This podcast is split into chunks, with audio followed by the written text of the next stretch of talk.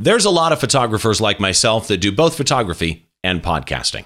But there's very few working commercial and portrait photographers that do a podcast, also run an entire website on photography related applications, and do a daily YouTube show having to do with photography. But today's guest, he does just that, and we'll be discussing his image, The Bread Baker of Tbilisi, on this episode of Behind the Shot.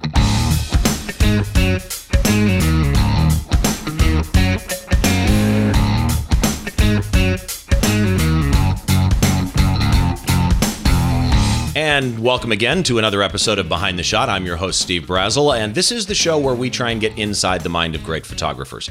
We try and go behind their mind a little bit, behind their shot, as it were, and try and figure out how they work a job, how they work a shoot, from conception to completion, and all the challenges and stories that might happen in between. We take one shot, we dissect it a little bit. As always, if you drop by the Google Play Store, if you drop by iTunes and drop us a review, I would appreciate that very much. Whatever it is, just be honest. I'm okay with that. So today's guest is somebody that's a little bit special. I've known about this guy for years and years, and I had the privilege of meeting him a few years ago through a mutual friend of TWIP fame, Frederick Van Johnson. Um, this gentleman is amazing in the sense that I don't think he actually sleeps. Uh, he is a working photographer, and yet also is a content creator on the internet like very few people, including a daily show on YouTube. It's the infamous Photo Joseph. Joseph, thanks for joining me, man. Steve, thank you very much for having me on. Uh, I appreciate your being here, and and I want to touch on you just a little bit here. Uh, first of all, it's Photo Joseph, but your real name, Photo uh, Joseph. Lin- I started to say Photo Joseph is your real See, name. that- that could yeah, be. and that's your real name. We're going to go I've, with I've it. been Born working hard to get there. Yeah, I mean, I could see your parents yelling at the door. Photo Joseph, dinner. Pretty much. Uh, Joseph Linaschke is, is your real name. Um, Joseph is an Oregon based photographer, commercial portrait photographer, Mm-hmm. educator, uh, the creator of photoapps.expert, which is a great website. You got to go there for all your learning stuff. Um, you're known as Photo Joseph. How did that come about? You know, we can actually blame our mutual friend Frederick Van Johnson that you already mentioned. He's getting two shout outs in, uh, in two minutes here.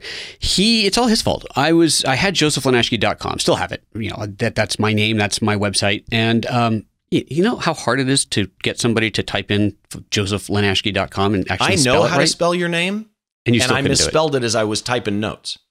it's my name and I misspell it. So it's pretty tough, right? It can be. So anyway, so one time I'm talking with him on the phone or video chat, whatever, and, and he goes, you know, you got to do something about this name. And we start poking around and he finds that photojoseph.com is available.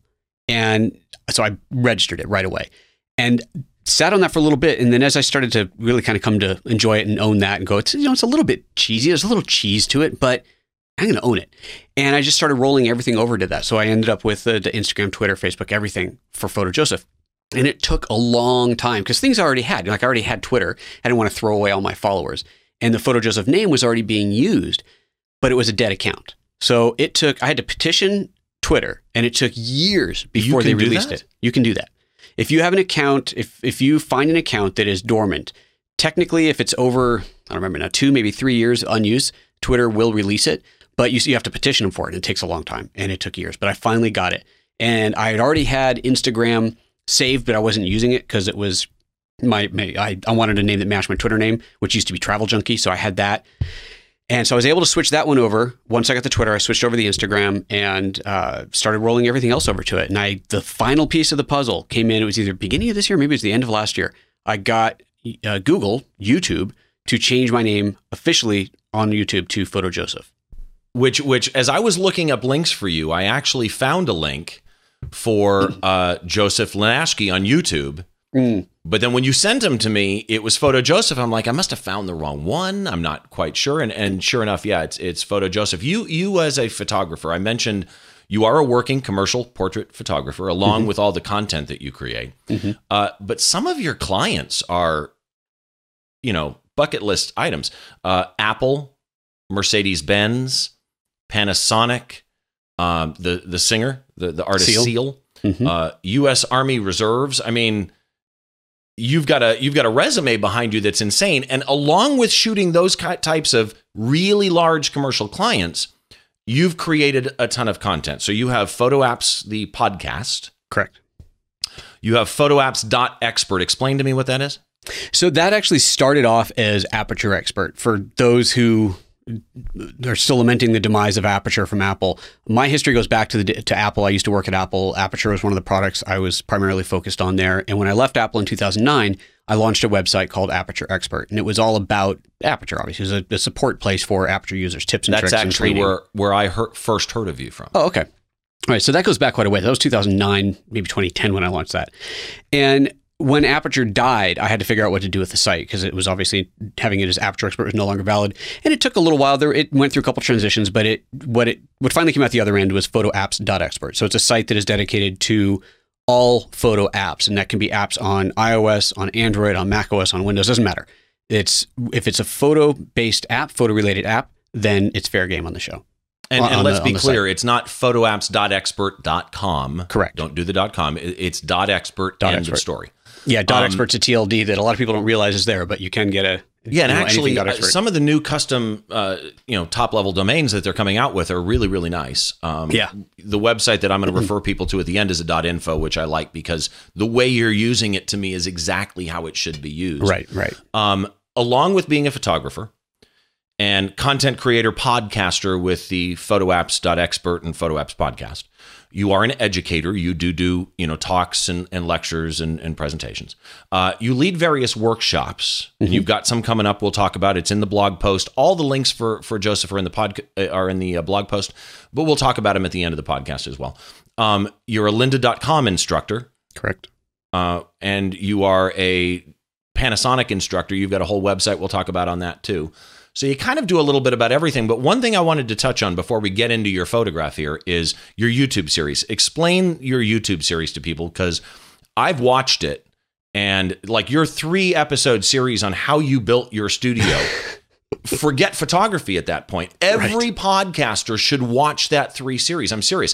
From lighting to sound to to set design to everything is in there, and yet it's also still photo related. Ex- explain your show. Sure, sure. So the show is Photo Joseph's Photo Moment. Uh, I, fortuitously, today marks the one year anniversary of the show. We just did a one year anniversary recording this morning. And it is a, as you said, it's a live show. It's every weekday, so Monday through Friday or every working day. I take holidays off like normal people. And we go live at 9.30 a.m. Pacific at youtube.com slash photojoseph. And the whole idea of the show is to talk about something, anything photography related. I tend to avoid software because I have the whole photoapps.expert site for software. So this is a chance to talk about hardware, tips and techniques, theories, just whatever, if it's photography related. And it's not just still photography. When I say photography or photo, I'm talking photo and video. It's all pictures, still pictures, moving pictures. Um, as I said on another show recently, if it passes through a camera lens, I'll talk about it. Uh, if it's if it has anything to do with cameras or photography or image making, fair game. So let's, be go clear for it. then, because you are obviously a, a, a strong Panasonic user. Right. Um, but it's Nikon, Nikon, if you prefer. Uh, I don't, Canon, actually. Panasonic, uh, No, DJI, because I am- Osmos, whatever. Yeah, no, I don't because I'm sponsored by Panasonic. I'm a Lumix luminary. So that is the one area that I don't go out of that zone of of cameras. I only talk about Panasonic cameras and it's very clear. I make it very clear up front all the time. I'm sponsored by Panasonic. I'm not doing independent reviews. If I talk about the GH5, which has been a huge topic lately, I'm not talk I'm not giving a review on it. If I find something that uh, I think is less than ideal, if I you know if there's a workaround, I say okay, you know maybe I wish it would do this better, but we can talk about how to get the best out of it. That's fine. But I'm never going to knock anything. I'm never going to say this is crap uh, because it's it's you know I'm sponsored by them, right? That's that is I am biased. I'm paid biased there, so I make that very clear. It's on the disclaimer in every single video, so people aren't wondering about that. But at the But I- same time, having watched your show, um, the the the knowledge that you put forth, let's put it that way, transcends every brand, Absolutely. right? I mean, you're you're discussing general photographic topics, composition, how to use gear, exposure, Right. um, things that every photographer can benefit from. I'm a Canon shooter, and I love your show, so Thank you. everybody should should go there. Uh, let let's get into your shot here a little bit. This Sure. shot, when when you and I were bouncing back and forth over email, going, what shot can we discuss? You know, what's a good story, but what's also a, a really unique type of shot that that that uh, most people will never get. Um, this shot came across my email, and I went, "What the hell is happening here?" um, explain to me first of all, as as I bring this shot up. Uh, this is a baker, apparently. That's right. Bread Baker, Where is this? Tbilisi, Georgia, it's Republic of Georgia. So, how did you end up in Tbilisi, Georgia? Okay. So I was there for a workshop with John Stanmeyer. I was there as a student, not instructing. So many people are familiar with John Stanmeyer. He's just got an incredible, incredible history of photography. If you go to stanmeyerworkshops.com, please do go check out what he does. His workshops are phenomenal. And his the idea behind his workshop is not a traditional kind of, you know, come here and learn how to push the button, take a picture, set the camera. His workshops are storytelling workshops. Every student there had a different story to tell. Every student there had to come in with their idea pretty well baked. And, and of course, those ideas evolved as we were on the ground. But we were there as if we were on assignment for National Geographic or something. That was the idea. Treat this like a Nat Geo assignment. You are digging in and telling the story. Every single A photographer. photojournalism exercise. Yeah, yeah, exactly. Every every photographer had a fixer, a local you know, local fixer who could translate, show us around, get us into places, open doors for us, and they were that whole experience was about telling the story of whatever it is your your chosen story is, and then you'd work with John every day, uh, sit down with him, go through your photos, talk about what you're doing, how you're succeeding, where your failures are. He'd look at your pictures and go, "You're on the right track," or "This sucks, go somewhere else." You're not you're not you know doing what you can, and so on. And it was an incredible, incredible experience. I went because I love the idea of doing this. I love the idea of learning from someone like John, who's just a phenomenally accomplished photographer, and to get this different perspective on what you try to do every day. But you know, you can you never stop learning. You can always, always get better. And so I took this workshop. This was last year, last summer. And to be clear, Tbilisi, Georgia is former Soviet republic, correct? Right. That's right. Yeah, borders Russia. Yeah, it's a it's a phenomenal place. And I'd never been there before. It was my first time there. And so my story was the food of Georgia, because I people who follow me on Instagram know I kind of like food, and so I did a whole thing on the this story of the food, and that was the idea behind it. And uh, this this particular shot was a, a little bit of a little bit of happenstance, just right place, right time, and uh, you know a lot of luck and a lot of having the camera set just right. Well, what is he doing? What, what is what is what is happening? Okay, so here's what you're looking at. The you know what a tandoori oven is, yeah? This is basically a huge tandoori oven. It's the same concept. It's a it's electric coils on the bottom. It's not fire, wood fired, but it is a big clay oven that is a a bowl shaped oven. And what he's doing and he is he's slapping bread on the side of the oven, just like a a um, what do you call it? not a pita the the bread that you make in a tandoori oven. Sorry, forgetting what that's called. Right. But just like that, Naan naan bread. Naan bread. There you go. Thank you. Just like naan bread, it's slapped onto the side of the clay oven, and that's where it bakes, and then it's peeled off to be eaten. It's the same thing here. So he's got, and you don't really see. There's one in the back left side you can see on the tabletop there, one piece of dough that's left behind that hasn't gone in yet, and it's a bit oblong shaped. And that oblong shaped bread, kind of like a baguette, except that it's a lot skinnier at the ends, gets slapped onto the inside of the oven. And the bread that comes out, it's always curved. It's got a big curve to it. It's not like a subtle curve. It's got a big curve to it. And that is their traditional way of cooking. So what he's doing is he's slapping it on there. And he would quite literally rock in rock his head down into the oven to kind of dive in, slap it on the on the side, and then rely on gravity to rock himself back out again. And not go head first into the oven. I was just going to say, did you walk up to? I mean, like where he's at? Is it hot right there? Oh, yes. This is underground. So we walked by, we're walking down the street, and there's this tiny little door, a little stairway going down into this place. And we walk by and hit by the smell of fresh baking bread. So, you know, it's one of those you, you walk by a couple steps and you go, oh, oh, excuse me. And let me back up a couple steps. What was that? That smelled kind of awesome.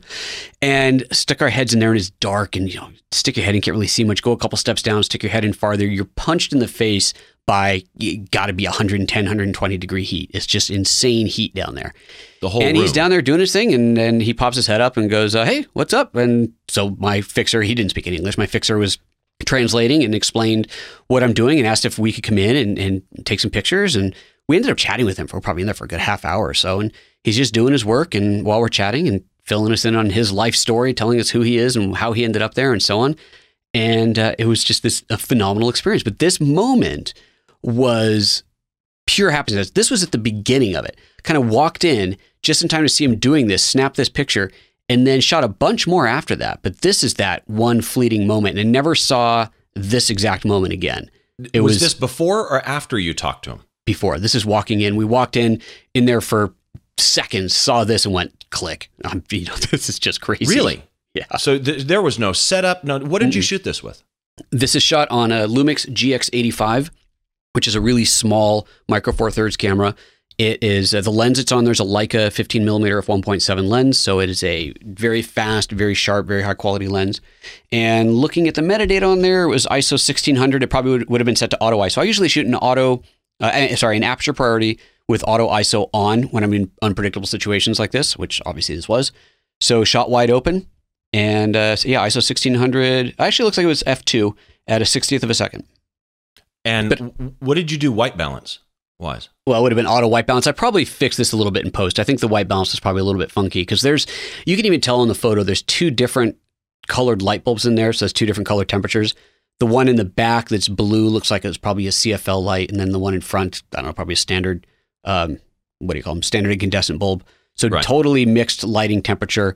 Uh, I think I think I cooled it down a bit. I think I remember the original being a little bit warmer than this. You know, but I kind of like the fact that you've got the two different colored light bulbs. It's Mhm. actually, by the way, for f2, and it's got to be because you're at 15 millimeters. There's a lot of depth of field here. Yeah, yeah. So that's a combination of right. It's it's a 15 mil lens, so that's a 30 mil equivalent at full frame. It's f2, but on full frame, you know, equivalent, that's a bit bigger aperture. So yeah, it's not like it's super shallow depth of field, but um, and especially at this distance, I'm not right up to him. And if I was up close to him, then we'd have more bokeh. But this is So I don't know. this will kind of help. This will kind of help the people that do street photography, but also the ones that do any event photography that's more photojournalism style. Is you're walking down the street, you end up in this bread baker's place. He's in the oven, and your camera, boom, you need to take a picture. So Yeah. it was whatever kind of it was set at, pretty much. I'm guessing. Right. So you're at f2. You're in aperture priority. What did you say the shutter was on this? It was a 60th. Okay, 60th of a second is what it ended up at in in aperture priority. But at the same time, I'm guessing because he's moving in and then coming out, there's motion. What were you doing focus wise? What was your camera set to focus wise? Was it in a tracking mode or No, so usually something like this, it's it's autofocus, but single autofocus. And on the Lumix cameras, you can set it so that the touchpad on the back of the camera, the the LCD, acts as a trackpad, if you will. So if you look through the viewfinder, you can use your thumb to move your focus point, and it's the fastest way to put your focus point exactly where you want it. So in the process of shooting something like this, and you know, it's not like I remember exactly what I did. It's you know muscle memory pretty much. But you, you pick up the camera um, as it's coming up to your eye, put the thumb on the LCD. I can push that focus point wherever I want. So it comes up to the eye, simultaneously throwing the focus point down towards the bottom of the frame and snap the picture. And the camera's going to focus virtually instantly. And the picture, there you go, you got it. And it's you know whatever you had it set to, which is why I have I keep it in aperture priority, keep it on auto ISO. Usually be wide open. The fact that it's at f2 is probably a mistake. It's probably because I bumped the aperture um, inadvertently from 1.7 to f2. Not that it's that big of a difference, but I usually so you have normally that- would have kept that lens at 1.7? Yeah, yeah. Would you see any? I mean, I, I don't shoot that camera. No, you wouldn't see it. No, you wouldn't Would you have seen a big depth of field difference at 1.7? No, not at all. Not not at 15 millimeters. No. So you walk in the building because it, I'm I'm really intrigued by this now. in my head, it was you walked in, you talked to him, and you know you prearranged it, and you know, do you mind if Joseph takes some photos? No, go ahead. I'm just going to go on with my work, and you stood there and took some shots. The fact No. that this was taken as soon as you walked in begs to ask, how the hell did you get this kind of great composition? Um, you know, did you were you just lucky that the spot you were standing was the perfect spot to capture him where he is, that table with the single piece of dough left? Yeah, Um, pretty much. I mean, you can you can tell that I'm up a little bit, so that tells me that I was still on the steps coming down into the place. So I was just walking down and saw this and grabbed it. I mean, you know how it's, comp- you know, when it comes to this kind of thing, it's all just it's muscle memory. This is this is what you get for shooting. Well, for but a you really must have done time. one thing, which is a good lesson for everybody, and that is you were prepared. Yeah. You walked in knowing you were going to shoot something, so you didn't have your camera hanging around your neck or on your side. You obviously must have had it in your hand, ready to go. Yeah, camera is always either in my hand or if I'm wearing it, it's it's kind of bandolier sling style, so that I can very quickly just pick it up. And it's it's uh, the the way that I'll wear a camera like this because it's got a short stubby lens. It's you don't have to have it with the lens hanging down. It can be sticking straight out. So it's just it's you know it's like pulling a gun out of a holster. It's just hand up, grab that camera, and go. It's super quick and easy to get to. So it's either that or I was carrying it. Obviously, I don't remember. So now I'm going to bring up the elephant in the room. because and, and don't answer it yet but my question is going to relate to did you add any light and the reason i'm asking it is this comes from my image critique Sure. uh, in, in image competitions you've got two bulbs that I see. Mhm. The shadows don't match those bulbs at all. Well, there's three bulbs. But even there, I think. Well, actually, that might be a that might be see, a I, I glare. thought that the one that that bright spot closest to us, past the it looks like a pipe across the ceiling.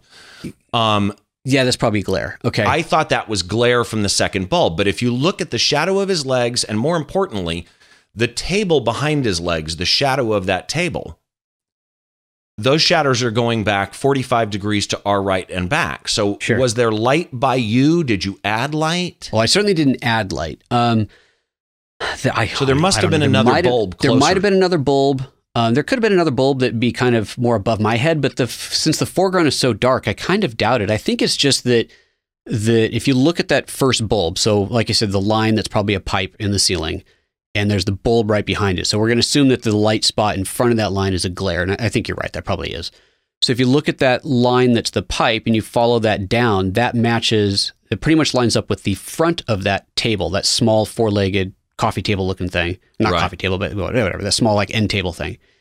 And so that light bulb would be right next to that. So that would make sense that the light is shooting back at a 45 degree angle. Yeah, actually, I guess it would because actually, looking at his leg now, if you look at his right leg, the back of his right leg is a hot spot uh, Yep. from that light, and that's what. The, so that really, the light is shining down on him, creating those shadows. But Yeah, gives exactly. The illusion the shadows are going back. Yeah, it is pretty much straight above him, isn't it? That uh yeah, maybe a little bit off, but yeah, it's pretty much right above him. Otherwise, the you know the shadow on his the side that's facing me, that's all in shadow. So the light is just a little bit past him from where I'm standing. See, and, and I jump on that because, and this is something years ago. I, I think I heard Zack Arias mention it first. Um, you know, I when, when I was first learning composition and things like that, and that is you know geometric shapes and triangles. And there's a triangle between the shadow of his leg and his leg. There's a triangle where the shadow of the leg of the table makes. Um, you've got curves in the right spot. You've got gradients in that ceiling that are soft and and and just really the warmth on the tables, but the coolness on the curtain in the far back. Granted, it's the two different light bulbs, but you kept it that way. And a lot Sure. of people would have selectively warmed up the back of that shot to match the front, but but it makes you feel it it adds to the 3D depth of the room Mm-hmm. and makes you feel more photojournalistic that I'm in that room with this guy. Those are all choices that you made not to fix something. So what did you do in post to this? You know, I probably should have pulled up the file to see exactly what I did, but um, I don't think it's cropped. I'm pretty sure this is not cropped at all. And if anything, a little white balance. I don't think there's even any dodging and burning. I might have done a little bit of color tweaking, but like you pointed out, I certainly didn't try to balance out the lights because, like you just said, I like that difference of the two different light temperatures in there. Um, I I'm pretty sure I did cool it a little bit the whole scene just to make the white balance feel a little bit more to what I remember to what I saw. But that's probably about it. There's not a whole lot done to this image. You know what's amazing? I'm I'm, I'm looking at this as as we're sitting here, um, and the shadow. I mean, effectively a shadow area, right? A, a- an unlit area at the front of the oven, our side of the oven, Mhm. has such detail for being in shadow that it looks like a pebbly type floor has such detail through the shadows of his legs.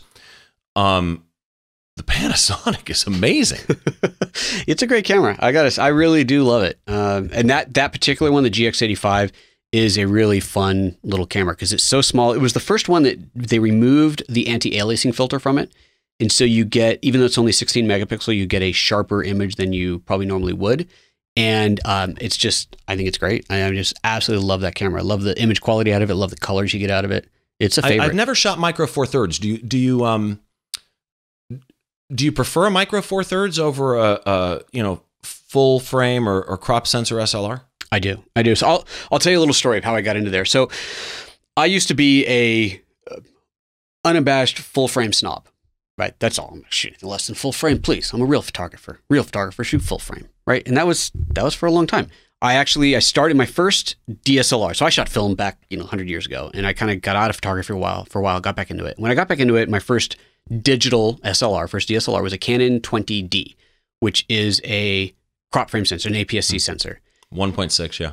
Okay, and now you know this is great, it's phenomenal, digital. This is really cool, having fun with it. And then I was at a photography show, and I was looking at another photographer's images, and there was something different that I couldn't quite put my finger on. What is it about these? There's something better, some quality about this that's just better. I don't get it. What is it?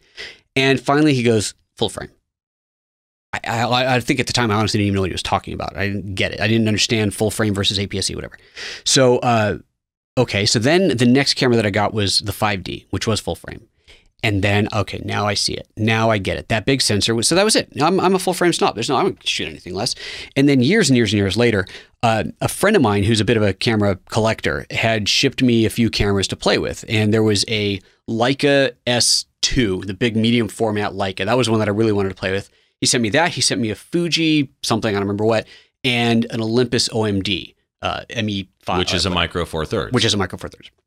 And of course, I shot with the Leica. That's what I wanted. That's what I was you know, trying to play with.